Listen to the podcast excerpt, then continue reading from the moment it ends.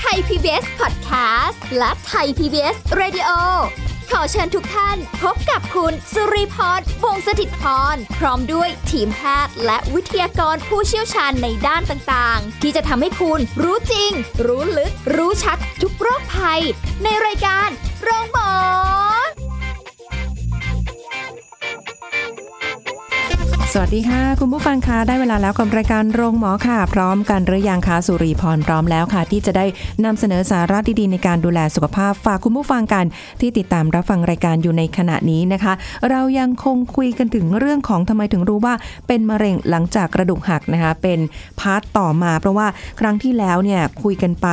ว่าเรื่องระบบการกระจายของมะเร็งเป็นยังไงได้รู้จักมากขึ้นนะคะว่าเขานี่ก็ต้องไปตีเมืองโน้นเมืองนี้ขยายอาณาจักรนะนี่เป็นการเปรียบเทียบให้ฟังนะคะ แต่รายละเอียดนอกเหนือจากนี้แล้วอาการหรือว่าแม้กระทั่งในเรื่องของการที่จะรักษาหรืออะไรก็แล้วแต่เนี่ยเปอร์เซ็นต์ที่เราจะเคยได้ยิน อาจจะเคยได้ยินคุณหมอพูดถึงเรื่องว่าเปอร์เซ็นต์อัตราการรอดชีวิตเนี่ยกี่เปอร์เซ็นต์นู่นนี่นั่นว่าไปนะคะอันนี้เดี๋ยวต้องคุยกับดรนายแพทย์จตุพลคงถาวรสกุล แพทย์ผู้เชี่ยวชาญศูนย์กล้ามเนื้อกระดูกและข้อจากเพจดรหมอหมีค่ะ ครับ สวัสดีครับอืมเออคราวที่แล้วเนี่ยเราพูดถึงว่า แยกระหว่างมะเร็งกระจายกับมะเร็งเจ้าตัวใช่ไหมฮะอ่าใช่ทีนี้เออเราก็บอกไปแล้วว่ามันมีโอกาสประมาณสักยี่สิบเปอร์เซ็นที่จะต้องที่กระดูกจะหักนะฮะซึ่งจริงอาจจะมากกว่านั้นค่ะแล้วเราก็พูดถึงเรื่องของ 90%ถึงเกือบร้อยเปอร์เซ็นต์แหละต้องผ่าตัด แล้วเราก็พูดถึงเรื่องของเออเราจะต้องคำนึงถึงอะไร ปกติแล้วเนี่ยแหมอีก 10%ที่ไม่ผ่าเนี่ย คือมันหักแล้วทำไมไม่ผ่า เพราะปกติคนธรรมดาเราก็ผ่าถูกไหม คือบางคนอาจจะรู้สึกว่า 10%ถึงแม้จะเหลือน้อยเลยก็ต้องทำอะไรสักอย่างอ่าอย่างเงี้ยคือเอ๊ะแล้วจะไม่ทำอะไรผมเลยเหรอ จะปล่อยผมไว้อย่างนี้เลยเหรอ ใช่ปะคือสิบเปอร์เซ็นนั้นเนี่ย ก็คือเราก็ต้องดูเรื่องของอัตรารอดนะหรืออัตราตายนั่นเอง คืออย่างเช่นมะเร็งปอดอย่างเงี้ยค่ะนะฮะเอ่อมันก็แบ่งเป็นชนิดอะนะ คือถ้าเกิดว่ามันเป็นสเตจสี่เนี่ย ส่วนใหญ่เนี่ยเอ่ออัตรารอดเนี่ยมันก็อาจจะต่ำ นะเอาที่ชัดเจนเลยดีกว่า มีอยู่สองมะเร็งที่ผมกลัวมากเหมือนกันค่ะนะพวกหมอชอบเป็นไม่รู้ทำไมเอ้าเออเป็นมะเร็งตับกับมะเร็งกระเพาะอะมะเร็งกระเพาะอาหารเนี่ย กระเพาะเนี่ยเป็นที่ที่เลือดเยอะ เพราะมันต้องมีการดูดซึมใช่ไหมเพราะฉะนั้นกระเพาะเป็นที่ที่เลือดเยอะค่ะแล้วกระเพาะเนี่ย มันเป็นอวัยวะที่ใช้สำหรับรับอาหารเข้าไปโอ้ก็เป็นคลังเสบียงอยู่ถูแล้กวไหมนะอ่า เพราะฉะนั้นไอ้ที่กระเพาะเนี่ยเราก็หามะเร็งเนี่ย ไม่ค่อยเจออ เพราะจริงๆเนี่ยเอากระเพาะมาคลี่เนี่ยนะมันใหญ่โตมันเป็นมีพื้นที่ใหญ่โตมโหฬารมากค่ะซึ่งเราหามันไม่ค่อยเจออือฮึส่องแล้วส่องอีกส่องกล้องส่องแล้วส่องอีกไม่เจออยู่ดีๆเป็นโอ้แต่คนก็เป็นเยอะนะอ่าเราก็จะแบบอหรหมอส่วนใหญ่ก็จะบอกว่าเออเนี่ยโอกาสส่องกล้องไปมันก็ส่วนใหญ่ก็เจอนะ แต่ว่ามันก็มีโอกาสไม่เจอ อืมอืมซึ่งอะไรแบบเนี้ยเออผมก็เลยรู้สึกว่าการส่องกล้องบางทีมันก็ คือซึ่งส่วนใหญ่มันไม่เจออะไรอะนะค่ะแต่พอเป็นมันก็เป็นไงมันก็อัตราเปอร์เซ็นต์มันน้อย แล้วมีเพื่อนที่เคยไปส่องกล้องก็ไม่เจอค่ะอีกหกเดือนมาก็เป็น เอ้าอ่า อย่างเงี้ยคือ เราต้องอย่าลืมนะการตรวจร่างกายประจำปีเนี่ย ซึ่งเราเนี่ยมีความมั่นใจว่า โอ้ยฉันไม่เป็นโรคในวันนั้นใช่ค่ะ วันที่ตรวจ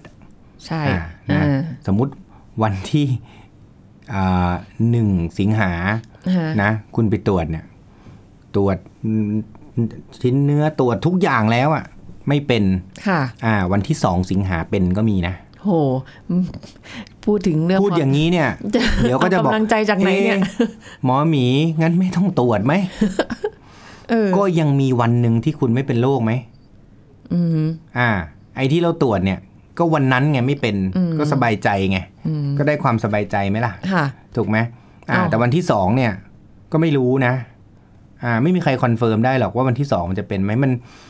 มันจริงๆมันก็ร่างกายคนเราเนี่ยมันไม่เหมือนเราเอารถไปเช็คนะ ถูกไหมค่ะพอเราเอารถไปเช็คปุ๊บอะพอเราขับออกมาเรารู้สึกว่า โอ้ยปลอดภัย จริง ๆ ก็เหมือนกันอะผมว่านะเพียงแต่รถเนี่ย มันกลไกมันไม่ซับซ้อนเท่าร่างกายอืมแล้วมันไม่มีการผลิตอะไรของตัวมันเอง เพราะฉะนั้น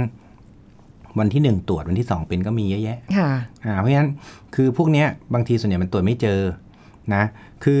พอไม่เจอปุ๊บเนี่ย แล้วอกพอเวลาเป็นไปแล้วเนี่ยมันเป็นมานานสักพักละมันมักจะเป็นสเตจไกลค่ะอย่างมะเร็งตับนะ กับมะเร็งกระเพาะเนี่ย เรามักจะไปเจอตอนที่มันเป็นนานๆละหรือถึงแม้จะไม่นาน อัตรารอดมันต่อืมำอ่าเท่าที่เจอมาเนี่ยมะเร็งตับเนี่ยหกเดือนค่ะนะ ส่วนใหญ่นะคือหมออายุรกรรมที่รู้จักกันเนี่ยคุยกันก็คือส่วนใหญ่มะเร็งตับเนี่ยหกเดือนโหน้อยมากเลยถ้าเนาะเป็นก็ไปเที่ยว ค่ะ อืมเนี่ยคิดอย่างเดียวเหมือนกันผมอะถ้าเป็นก็ไปเที่ยว แล้วก็เหลือหกเดือนเองอะก็ไม่รู้อะก็เนี่ยคิดง่ายๆ สมมุติว่าอะเราเป็นมะเร็งตับ เราบอกว่าโอ้โห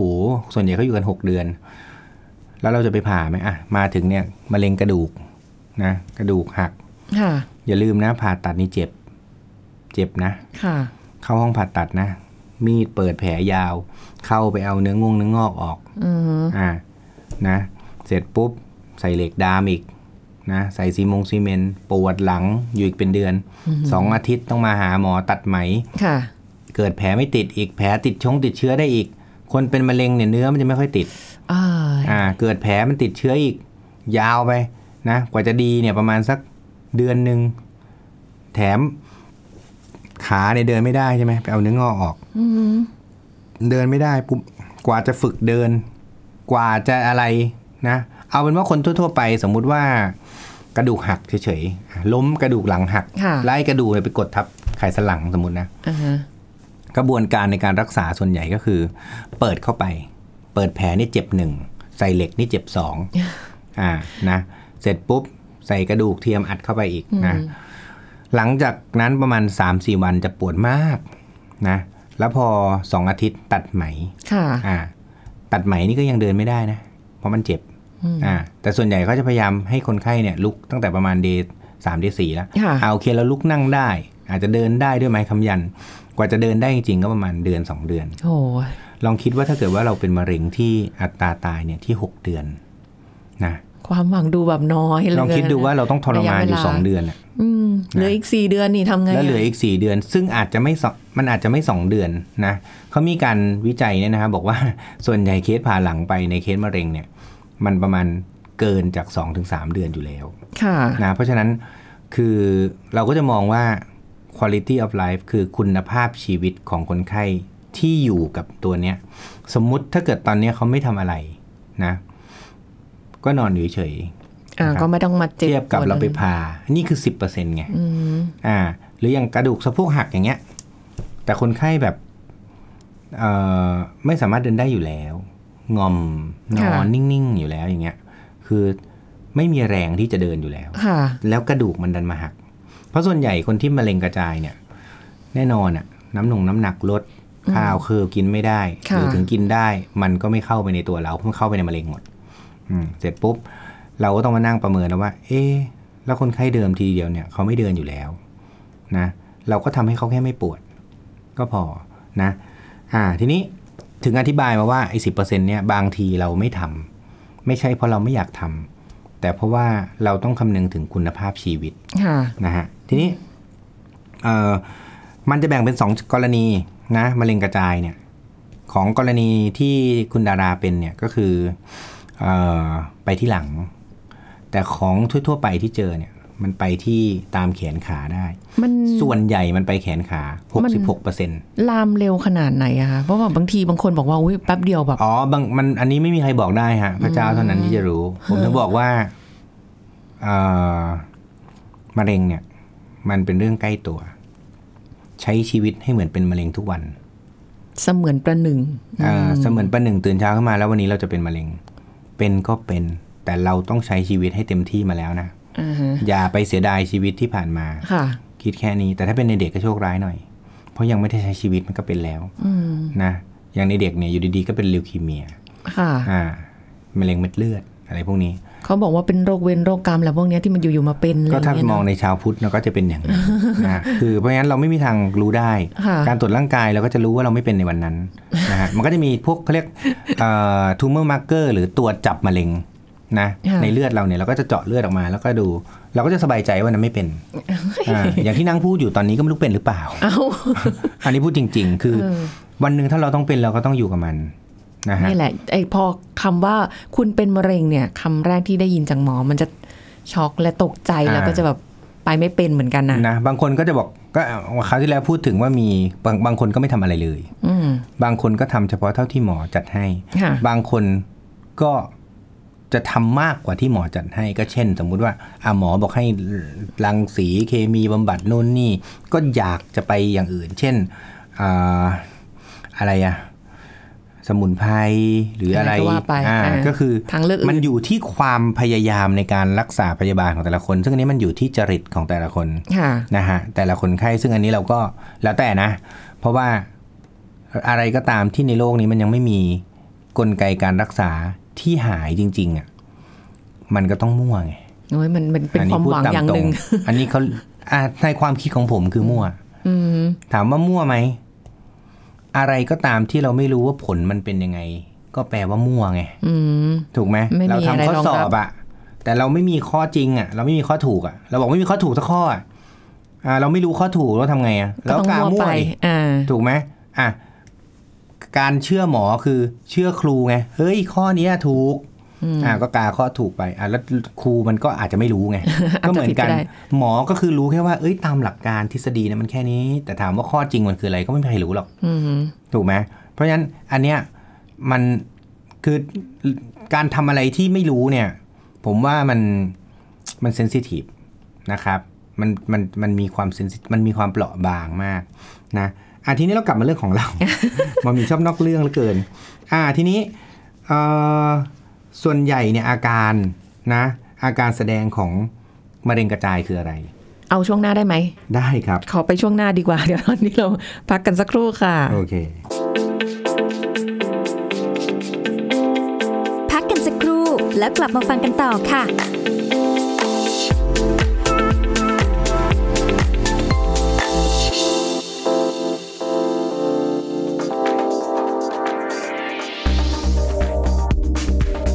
ฟังครับ การจัดฟันเป็นการแก้ไขปัญหาเรื่องของการสบฟันผิดปกติ ฟันซ้อนเกยฟันห่าง ฟันยืด โดยจะต้องมีทันตแพทย์ดูแลใกล้ชิดทุกขั้นตอนนะครับ จะช่วยให้มีสุขภาพช่องปากที่ดีขึ้น เพิ่มความมั่นใจและเสริมบุคลิกภาพแต่ในการจัดฟันแฟชั่นที่กำลังระบาดอยู่ในขณะนี้ มีรูปแบบพัฒนาไปจากเดิมมากเลยทีเดียวครับ มีแหล่งขายรีเทนเนอร์ขนาดใหญ่ มีร้านที่ลักลอบให้บริการติดอุปกรณ์ลวดดัดฟันแฟชั่นผิดกฎหมาย เช่น เปิดร้านเช่าเล็กๆ และมีพนักงาน 1-2 คนให้บริการ โดยมีกลุ่มเป้าหมายเป็นนักเรียนนักศึกษา คิดค่าบริการในราคาถูก ซึ่งเป็นวิธีการที่ไม่ถูกต้อง และอาจจะทำให้เกิดอันตรายได้นะครับ ดังนั้นควรได้รับการรักษาจากทันตแพทย์ผู้เชี่ยวชาญ มีการประเมินก่อนการรักษา เพราะการจัดฟันเป็นการรักษาที่ต่อเนื่อง และใช้ระยะเวลานาน เครื่องมืออุปกรณ์ที่ใช้ต้องผ่านการฆ่าเชื้อ มีการบรรจุในซองอย่างดี รวมไปถึงขั้นตอนในการติดตั้งอุปกรณ์ในการจัดฟัน ต้องใช้น้ำยาทำความสะอาดที่ได้มาตรฐานทางการแพทย์หากเกิดปัญหาจากการจัดฟัน จัดฟันแฟชั่น หรือร้านที่ไม่ได้มาตรฐาน ต้องรีบพบทันตแพทย์ทันที เพื่อทำการรักษาและแก้ไขให้ทันเวลานะครับ ขอขอบคุณข้อมูลจากสำนักงานกองทุนสนับสนุนการสร้างเสริมสุขภาพ หรือสสส ไทย PBS ดิจิทัล Radio ออกอากาศจากองค์การกระจายเสียง และแพร่ภาพสาธารณะแห่งประเทศไทย ถนนวิภาวดีรังสิต กรุงเทพมหานคร ไทย PBS ดิจิทัล Radio วิทยุข่าวสารสาระเพื่อสาธารณะและสังคม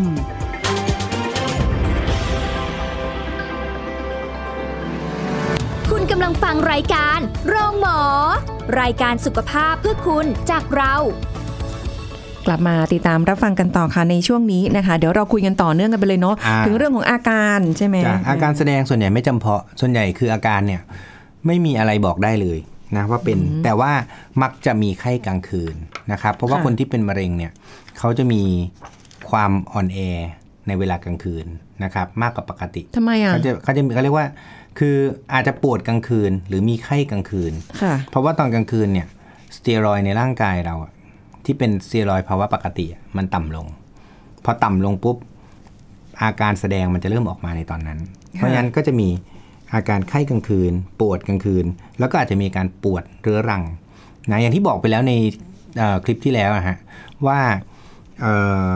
ถ้าเกิดว่าเมื่อไหร่ก็ตามที่เราปวดตรงแขนหรือปวดขาหรือปวดหลังเป็นเวลานานๆ ให้เราไปค่ะเอ็กซเรย์แล้วเอ็กซเรย์อีก อาจจะเอ็กซเรย์หนึ่งครั้งยังไม่เจอไปเอ็กซเรย์ถัดไปอีกเดือนหนึ่งค่ะนะ บางทีเนี่ยมะเร็งบางอย่างเนี่ยประมาณ 2-3 เดือนมันถึงจะเจอ เพราะฉะนั้นอาจจะต้องเอ็กซเรย์เรื่อยๆนะครับแต่ไม่ใช่เอ็กซเรย์ทุกวัน แล้วเอ็กซเรย์เรื่อยๆ แบบนี้มันจะมีผลอะไรไหมอ่าไม่ค่อยมีหรอกฮะคือดีกว่าที่มีเนื้อร้ายแล้วเราไม่รู้นะครับจ้ะนะเพราะฉะนั้นอาการแสดงจริงไม่ specific คือเล่าเคสหนึ่งนะมีเคสผมตอนนั้นผมอยู่ขอนแก่นนะครับอยู่โรงพยาบาลศรีนครินทร์นะครับมีเคสหนึ่งมีอาการปวดหลัง 6 ปีโอ้โอ้เคสนี้เป็นเคสที่ผมจำเลยตลอดชีวิตเลยฮะคือ ก็เป็นผู้ชายอายุ 30 กว่าปี ผมจำได้เลยอายุน้อยเออน้อยนะๆผู้ชายอายุน้อยๆ เราคิดถึง back pain ไปเลย office syndromeอ๋อเออถูกไหมเป็นหรือเปล่าเนี่ยปวดหลังหลังล่างไม่ใช่ปวดคออ่าเขาปวดอยู่ 6 ปีหกปีเขามาเนี่ยปีแรกปีที่ 2 ปีที่3เขาก็ได้ยาได้ยาได้ยา ตามอันนี้คือ 10 ปีที่แล้วแล้วนะ คือได้ยาเป็นปกตินะโดยที่ทุกคนก็แบบไม่ส่งเอ็กซเรย์เลย แต่ต้องเข้าใจว่าในยุคนั้นเนี่ย เอ็กซเรย์มันไม่ง่ายเหมือนยุคนี้ค่ะมันจะต้องมีการเข้าไปในห้องมีล้างฟิล์มมีนั่นนี่ใช้เวลาค่อนข้างเยอะค่ะอืมอืมพูดเหมือนนานนะสิปี เหมือนแก่แต่แป๊บเดียวแต่มันแป๊บเดียวที่แล้วนะ เพราะว่าใช่โลกมันวิวัฒนาการมันสูง ทีนี้ล่าสุดพอปีที่หกอาจารย์ผมเอง ตอนนั้นผมเป็นแพทย์ฝึกหัดอยู่ค่ะอ่า แพทย์ฝึกหัดกระดูก ปรากฏอาจารย์ก็ส่งไปเอ็กซเรย์ก็ไม่เจอเหมือนกัน อ่าอ้าวส่งไป MRI เพราะมันนานละ ซึ่งตอนนั้น MRI เนี่ยโอ้โหกว่าจะทำได้นี่มันยากมาก เพราะว่าต้องขออนุมัติต้องนู่นนี่อะไรเงี้ยอยู่รัฐบาลนะนะฮะปรากฏว่าเจอเป็นมะเร็งตับ อ้าวใช่ไปเกี่ยวกับหลังปวดหลัง ปวดหลังด้าเป็นมะเร็งล่าตับ อ่า ซึ่งยังไม่มีการกระจายโชคดีมากเคสนั้นนะโอ้โหอ่า แล้วก็ก้อนใหญ่เลยนะอยู่ที่ตับค่ะเนี่ย เพราะฉะนั้นคืออาการอะไรก็ตามที่เราเป็นมานานๆเนี่ย ไม่ว่าจะเป็นแบ็คเพนปวดหลัง ปวดไหล่ปวดอะไรก็แล้วแต่เอ็กซเรย์ซะหน่อยอ่า ถามว่าเนี่ยคนชอบถามหมอหมอหมีทำไมเจอหมอหมีทีไรเอ็กซเรย์ทุกทีเลยอะก็มันง่ายที่สุดปะค่ะแล้วมันจะได้รู้ว่าไม่แพงด้วยกระดูกมันไม่มีอะไรค่ะเพื่อความสบายใจ ถูกไหมค่ะอ่าเหมือนคนปวดหัวนานๆพวกหมอเนี่ยนะ ผมเห็นเพื่อนหลายคนละปวดศีรษะเนี่ย tension headache ปวดเหมือนปวดเครียดอะ อ่า เป็นได้ประมาณ2อาทิตย์ พวกพากันไปทำ MRI แล้วเออเพื่ออะไรอะ เพื่อเราจะได้คือถ้ามันเป็นอะไรที่มันแหมแค่ลองช้ำอย่างเงี้ย ก็ไม่ต้องทำอะไรแล้วก็ปล่อยไปถูกไหมแต่นี่มันอยู่ในหัว เกิดเป็นมะเร็งอยู่ในหัวเนี่ยขึ้นมา มันเป็นส่วนสำคัญแล้วเราไม่รู้ะขึ้นมาเนี่ยใช่ไหมเออเดี๋ยวเราปอกแปกไปแล้วจะทำยังไงใช่ไหมค่ะฮะอ่าเพราะฉะนั้นอาการเนี่ยไม่จำเพาะนะทีนี้เออปกติแล้วเนี่ยถ้าเป็นที่หลังก็มักจะปวดหลัง ถ้าเป็นที่แขนก็ปวดแขน มันมักจะมาด้วยอาการปวด และเป็นกลางคืนมากกว่ากลางวันกลางวันไม่ค่อยเป็นค่ะนะครับ แล้วก็ ส่วนใหญ่ก็จะมาแบบปวดนานๆซึ่งถ้าเราเอ็กซเรย์ไปเราก็จะเริ่มเห็นว่ามันมีการกินแค่ไหน ส่วนใหญ่เราก็จะดูว่าเปอร์เซ็นต์คือถ้าเป็นตามแขนขาเนี่ยเราจะการรักษาเนี่ยจะต่างกับที่หลังค่ะถ้าเป็นตามแขนขาเนี่ยเราจะดูเขาเรียกไมเรลสกอร์คือพวกหมอเนี่ยเขาจะมีตัวจับนะส่วนใหญ่ก็ดูว่าตำแหน่งที่เกิด เช่นถ้าเป็นที่ไหล่ก็อาจจะเบากว่าที่ขาเพราะขามันรับน้ำหนักอ่า ชนิดของมะเร็ง เช่น ถ้าเป็นมะเร็งเอ่อตับก็จะรุนแรงกว่ามะเร็งต่อมลูกหมากอ่ามะเร็งต่อมลูกหมากกับมะเร็งเต้านม ระดับความรุนแรงก็จะใกล้เคียงกันอ่าจะเห็นว่ามะเร็งต่อมลูกหมากที่ผมพูดเนี่ย ผมจะค่อนข้างชิลกับเขามากเลย เพราะว่าเขาเป็นมะเร็งที่น่ารัก อืมอ่า ไม่ค่อยจะรุนแรงเท่าไหร่ ค่ะ รักษาหายได้อ่าอ่ารักษาแล้วดี อ่า แต่บางชนิดเช่นมะเร็งปอดกระจายอย่างเงี้ย โอ้โห น่ากลัวนะ หรือมะเร็งเม็ดเลือดอย่างเงี้ย กระจายไปอย่างเงี้ยอันนี้น่ากลัว เพราะมันไม่ค่อยไปนะ เออทีนี้ เออถ้าเป็นที่ อะสองคือชนิดของกระดูกหนึ่งคือตำแหน่งใช่ไหมฮะ แล้วก็อาการปวดเป็นมากเป็นน้อย ถ้าเป็นมากแปลว่ามันมาเร็ว มันกระจายมาเร็วค่ะนะฮะ แล้วก็ ชนิดของเนื้องอกใช่ไหมฮะชนิดของกระดูกขนาดอ่าก็คือว่าถ้าสมมุติว่ามันก็จะมีชนิดของกระดูกนะเอาใหม่นะสี่อันนะชนิดกระดูก ชนิดเนื้องอก อาการปวดแล้วก็ขนาดของมันค่ะถ้าสมมุติว่าเอ่อกระดูกเนี่ยแบ่งเป็นร้อยเปอร์เซ็นต์นะสมมุติกระดูกแขนนะร้อยเปอร์เซ็นต์เราก็ดูในเอ็กซเรย์ว่ามันกินไปกี่เปอร์เซ็นต์นะส่วนใหญ่ถ้ากินห้าสิบเปอร์เซ็นต์ก็น้อยกว่าเจ็ดสิบเปอร์เซ็นต์ถูกไหมแล้วก็ดูแค่นี้คือถ้ามันใกล้ๆจะหักแล้วอย่างเงี้ย เราก็แนะนำว่าไปผ่าตัดเถอะ ถ้าเกิดว่าสมมุติเป็นมะเร็งต่อมลูกหมากเงี้ยเราก็เปิดแผลเข้าไปถ้ามันที่แขนนะ เปิดแผลเข้าไปแล้วก็ไปเอาเนื้องอกออก แล้วเราก็ใส่เหล็กดามแล้วก็ใส่ซีเมนต์เราไม่ได้รอให้มันติดนะ เราใส่ซีเมนต์ไปเลยซีเมนต์ก็คือซีเมนต์น่ะก็คือเหมือนปูนซีเมนต์น่ะแต่ว่าอ่าเป็นซีเมนต์ที่ใช้ในทางการแพทย์ คือทุกครั้งที่เอาออกนี่ต้องเอาเหล็กดามแล้วก็ปูนซีเมนต์เข้าไปเหรอทำเหมือนบ้านเลยอืม คือรักษามะเร็งนะ ต้องคิดเหมือนสร้างบ้านเลย ค่ะ ไม่เหมือนรักษากระดูกหักเหมืกอนแบบกระดูกหักเนี่ย เราไม่ใส่อะไรเข้าไป เพราะอะไร เพราะธรรมชาติ คนเรากระดูกหักปกติมันต้องติด มันก็จะเชื่อมเองอ่าใช่ไหแต่มันจะไม่ติด เพราะมันมีไอ้มะเร็งอืมถูกไหมอ๋อโอเคอ่าเหมือนกันปกติเนี่ย ถ้าเกิดเราซ่อมบ้านอะ เสามันเจ๊ง เราก็เสามันจะหักใช่ไหมล่ะ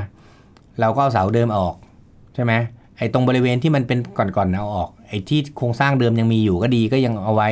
แล้วก็เอาเหล็กไปดามข้างค่ะๆแล้วเราก็โบกซีเมนต์ทับอืมใช่ไหมใช้เหล็กเป็นตัวสร้างความแข็งแรงอ๋อแล้วเอาซีเมนต์แปะเข้าไปเพื่อที่จะปิดรอยร้าวเดิมค่ะอ๋อแค่นั้นอ่าแต่ถ้าเกิดว่าบ้านเนี่ยเหมือนกระดูก เราก็แค่แปะเหล็กเข้าไป เดี๋ยวมันก็เชื่อมค่อยๆงอกติดกันเอง ซึ่งบ้านมันเป็นไม่ได้ค่ะเหมือนกันเนื้องอกมะเร็งเนี่ยที่เป็นกระจายเนี่ยมันก็จะเหมือนซ่อมบ้านเลยอืม คิดเหมือนกันเราค่ะไม่ได้รอให้กระดูกมันติดเอง มันไม่มีทางติด และขนาดเราโบกซีเมนต์ไปเนี่ยนะไอ้ตรงกระดูกที่มันมีการหายไปอะมันยังหายเพิ่มไปอีก จึงต้องมีเหล็กค้ำไว้ไงอ๋ออ่าเข้าใจไหมฮะค่ะอ่าซึ่งอ่าสำหรับมะเร็งหลังในหลังเนี่ยนะฮะที่บอกไปแล้วก็คือประมาณ 20-40%นะครับอ่าไปที่หลังใช่ไหมเพราะ60%เนี่ยไปที่แขนขาอีก 40%เนี่ยจะไปที่หลังอ่าทีนี้ ส่วนใหญ่เนี่ยนะ อีกใน 20%เนี้ยใน 40%เนี่ยนะฮะที่ไปที่หลัง 20%เนี่ยมีการไปที่ไขสันหลังนะครับ อีก 80%ไม่ไปค่ะนะซึ่งเอ่อปกติถ้าเมื่อไหร่ก็ตามที่ไปที่หลังอ่าเรามาถึงเรื่องที่เราอยากจะพูดเลยนะอ่าก็คือไปที่หลังเนี่ย มันก็จะต้องดูว่ากินพื้นที่ไปเท่าไหร่ บริเวณที่เนื้องอกไปเนี่ย ไปแค่ไหนแล้วเข้าไปที่ไขสันหลังหรือยัง รวมถึงมีการอ่อนแรงหรือยังด้วยนะ อันเนี้ยสำคัญมาก ใครก็ตามที่เป็นมะเร็ง แล้วกระจายไปที่หลัง ถ้าเริ่มมีการอ่อนแรงนะ ให้รีบไปหาหมอทันทีค่ะเพราะอะไรรู้ไหมฮะมะเร็งเนี่ยมันไม่หยุดยั้งอยู่แล้วมันไปแล้วเดี๋ยว พอมันเริ่มกระดกหัวแม่เท้าไม่ได้ อีก2วันปุ๊บมันขากระดิกไม่ได้เลยแป๊บเดียวเท่านั้นอ่าอะพ่อเพื่อนผมเนี่ยเป็นปุ๊บเนี่ยภายใน2วันน่ะจากเดินได้ปกติ กลายเป็นนอนนิ่งเลยขากระดิกไม่ได้เลยค่ะคือกระดิกแค่แบบกระดิกจริง ๆ อะ อ่ายกไม่ได้เลยนะฮะภายในเวลาสองวัน เขาบอกว่าถ้าไม่มีการอ่อนแรงผ่าตัดเนี่ย ได้ผลดีมากกว่า เพราะว่าถ้าไม่มีการอ่อนแรงลองคิดนะ คุณภาพชีวิตมันไม่เปลี่ยน เขาบอกว่าถ้ามะเร็งกระดูกกดไปแล้วนะฮะเกิน 24 ชั่วโมง หมายความว่าเกินเกิน 48 ชั่วโมง หมายความว่าถ้ามันกด จนกระทั่งคุณกระดกไม่ได้อะไปแล้ว 48 ชั่วโมง กว่ามันจะกลับมาอีก 6 เดือน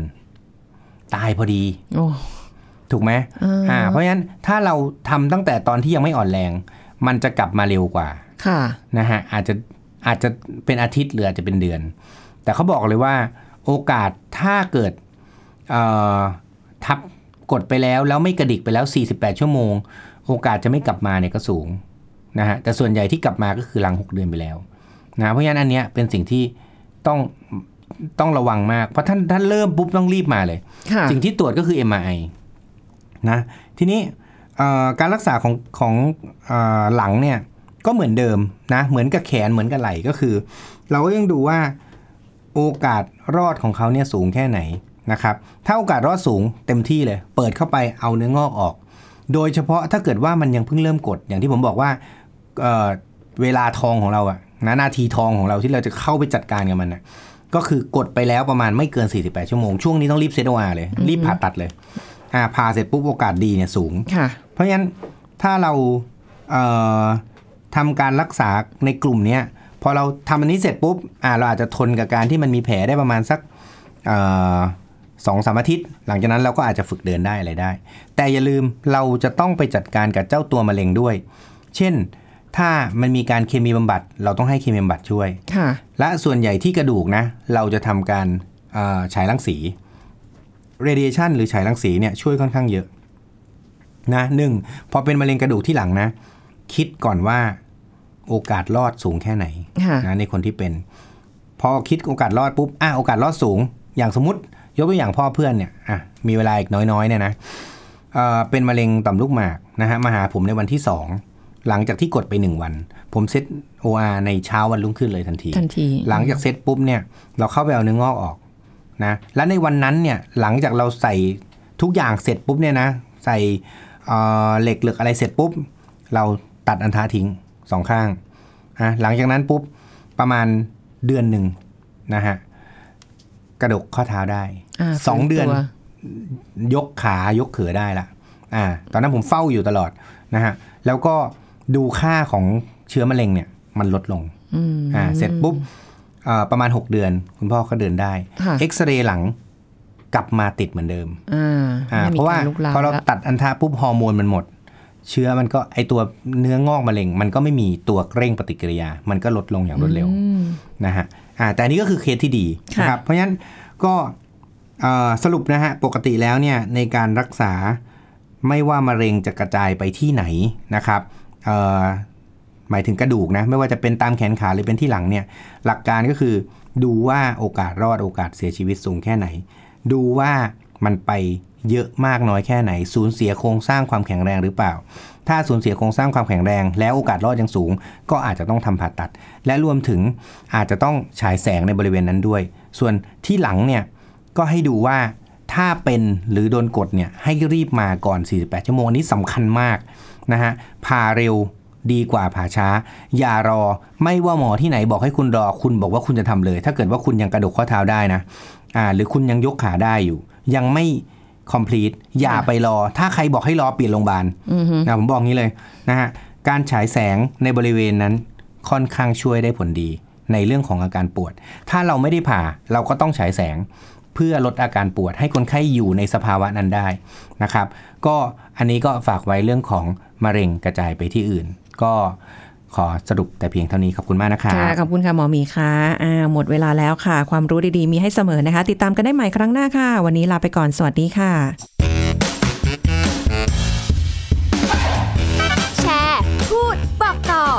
ายการโรงหมอได้ทุกช่องทางออนไลน์ เว็บไซต์ www.thaipbspodcast.com แอปพลิเคชัน Thai PBS Podcast Facebook Twitter Instagram Thai PBS Podcast และฟังได้มากขึ้นกับพอดแคสต์โรงหมอ ที่ Apple, Google, Spotify, SoundCloud และ Podbean ทุกเรื่องทุกโรคบอกรายการโรงหมอ